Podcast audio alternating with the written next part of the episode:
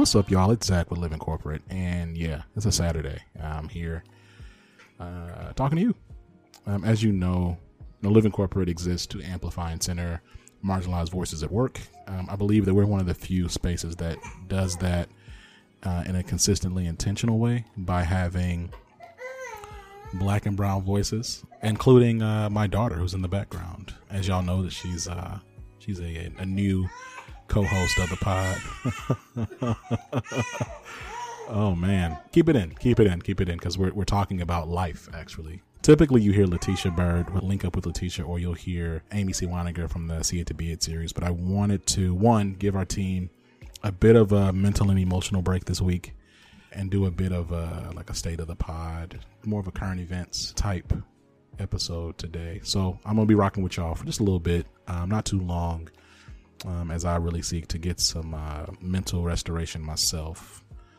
So let's get started with just like the recent deaths that we've been forced to in, engage and encounter through social media or through closer circles. So we have George Floyd, Regis Korchinski Paquet, Tony McDade, Ahmaud Arbery, and then, uh, of course, Breonna Taylor, all senselessly murdered by the hands of the state.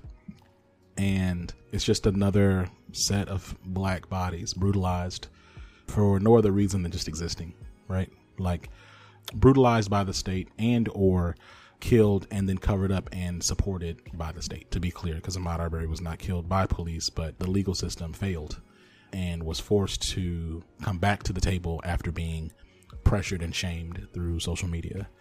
You know, it's challenging for me to do this work, and I think it's challenging for us and just black folks. Some people say being black is exhausting. And and that's true in that being black is exhausting in the fact that we have to deal with white systems that continually oppress and harm us. And for the white systems that are harming us, or the white folks who aren't being maliciously intentional about it, then you have a whole nother set of people who are just being complicit in it and that they are too lazy to figure out ways to engage honestly and openly about the problems. You then, of course, have a portion of people who are really engaged in seeking to be allies. I'm going to talk to y'all in a minute as well. But, you know, when it comes to George Floyd specifically, I knew of George. I knew of George because George, he was a part of a church plant that came out of a former mentor and colleague, and we had very similar circles, uh, ministry circles. And so I recall helping them set up a church service because George was very active in the community. He was a man of love and peace. And I remember seeing him. I remember seeing him at that church service because he was helping with the chairs and he was talking to the people. And I mean, he was, again, he was a man of the community. He was in his community. And so knowing that he was, just the degree of separation is just so small. Not only that, but he was murdered in Minnesota. My father and my stepmother and my siblings and my step grandmother and my, and I have cousins and aunts who live in Minnesota and an uncle too. I have family up there, like very close very, very close to where George was murdered. And so, you know, I'm seeing uh, a lot of folks question the rioting that's happening. And what I really want to do is talk about, you know, the systemic challenges and reasons as to why people riot. And as you look at just kind of like the system of oppression and why these things continue to happen. But instead, what I think I'm going to do is I'm going to actually read this piece, this excerpt from King. A lot of people have been saying, you know, the rise language of the unheard, like they, they, they take a piece of King, of that quote. And like we mostly do with King, like we'll like boil down these beautiful pieces of what he's saying into something like a soundbite. Um, it's disrespectful to his legacy. It's disrespectful to uh, to his genius. I want to read it in totality, and then we can kind of we can go on from there.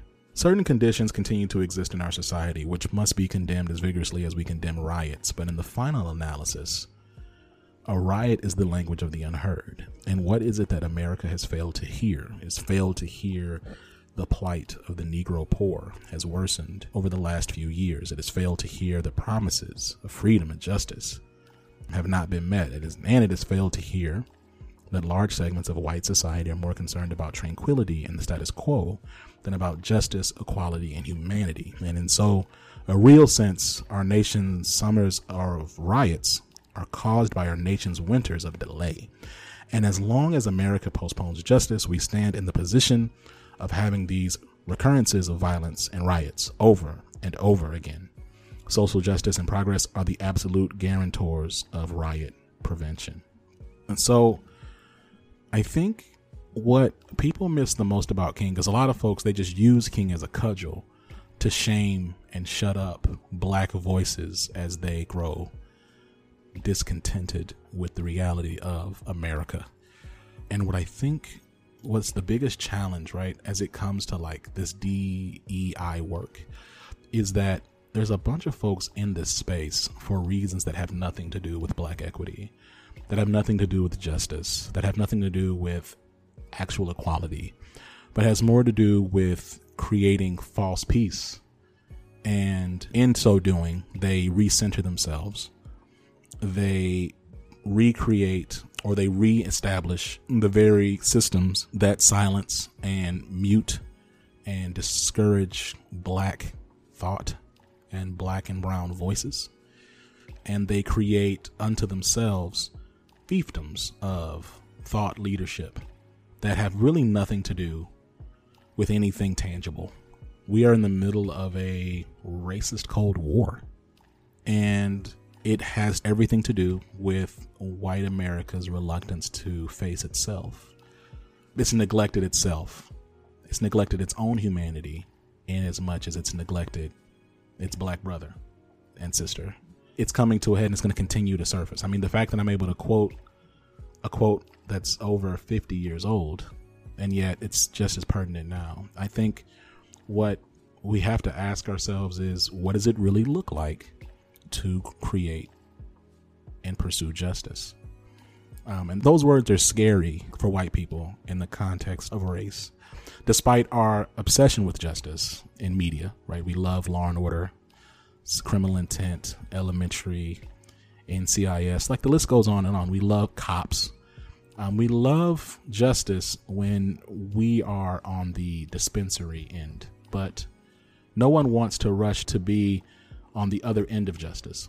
And the fact that white America is so terrified of justice really is an indicator as to the extent and depths of their crimes.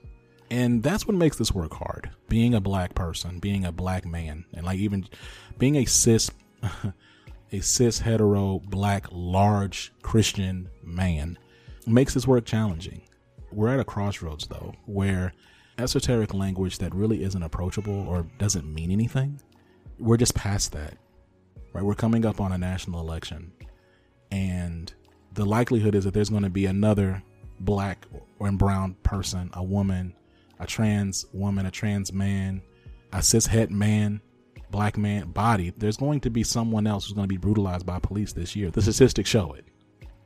And so we're at a fever pitch, but things have to change um, and so, with that being said, I want to talk about white response, right? So, there are folks who listen to this podcast regularly who consider themselves allies by various measures. I'm not here to really judge the veracity of your claim.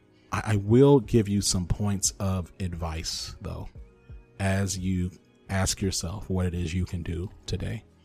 I'll start with this. I've seen a lot of things on social media around um, checking in on your uh, people of color colleagues. I'm gonna say don't do that.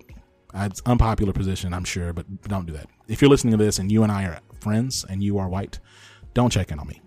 I have people that look like me. I have my family. I have my friends. I have my daughter. I have my wife. Um, I have my parents. I have my cousins. Like I have people that can empathize and support me in a unique way because of their joint shared lived experience. And I'm not really looking for your words right now. And I say that with love. I'm not mad, right? I'm just I'm trying to be honest. That I'm not looking for your words right now. I'm looking for your action. So what you can do and who you can check in on are your white colleagues, your white family members, your white friends, your white again, I know I said family, but parents. Like check in on the folks that you know don't understand, don't engage, and don't listen and or believe the reality of black and brown people in America. Check in on your boss, the people who actually have access and power. If you actually have access to power, check in on yourself. Ask yourself, what are you doing to help improve the experience of the people that you work with? How can you leverage your voice and your power, the power that comes with that voice, the political capital that comes with your skin, to advocate and support others? My frustration, kind of like when I think about this space, is that, you know, we talk a lot online, but, uh, you know, online gives a bit of a mask. And I'm not going to say the person who, who said this, but I, I recall I wrote something. I wrote, I wrote something about white welfare. I wrote it on Martin Luther King Day. And the person who I was speaking with shared that, you know, they, they, they thought it was good, but they felt it was a little uncomfortable and they would alienate their audience. Their audience is predominantly white people. But what they would do, while they wouldn't email it to their newsletter or promote it on their website or promote it on LinkedIn, they would tweet it because they could get away with it, quote unquote, on Twitter. That's not what I'm looking for. And that's not what black and brown people look. We're not looking for you to figure out the lowest stakes possible. We're looking for you to actually commit something. We're looking for you to say something. We're looking for you to do something. Um, we're exhausted. And frankly, like a lot of these efforts to reach out to people of color, to black and brown people, is oftentimes an exercise in your own ego and guilt. I'm not looking to assuage um, or to comfort or stroke your ego or massage your guilt. I don't care. I don't. I, I genuinely don't care. And I'm, I'm giving you this as a gift because the people that are in your circles probably won't tell it to you like this, but I'm telling you as a favor. So you're welcome. So that's that's a white response at like an individual level. Let's talk about at an organizational level. So there are a lot of organizations right now who feel stuck and paralyzed and figuring out what does it need to do, how they need to respond. Again, the 45th 65th email, if you're the kind of company that sends these out often, is going to really create, I believe, more frustrations than it will um, relief. I would ask um, if you're an executive or someone in a position of like organizational power, like you manage a P&L or something like that, just ask yourself what systems exist today that harm and disenfranchise the folks on the margins. Ask yourself what new policies need to be erected to protect those who are most vulnerable. And ask yourself, what are you doing as a leader to drive equity within your immediate team? You know, these are the types of things that we have to get to. It's about taking your own medicine of accountability and the funny thing is, because of the way that white supremacy is set up, if you do it right, you can do all of this and still be hailed as a hero. Right? Yeah, you're going to lose some relationships because so there's going to be some folks who don't want you to do this. I'm talking to the people who actually care. But for the organizations that care, if you do it right, you can market this and be a hero. There's a lot to think about right now in this time. Folks are exhausted. Um, there's all types of implications and things that we'll continue to talk about on Living Corporate uh, regarding like just the mental health implications and the I mean, we didn't even talk about the reality of coronavirus and how it's been disproportionately impacting uh, killing black and brown people. Um, I can tell you that while no one in my immediate circle has died, I've had some friends who have come close. It's just a tough time.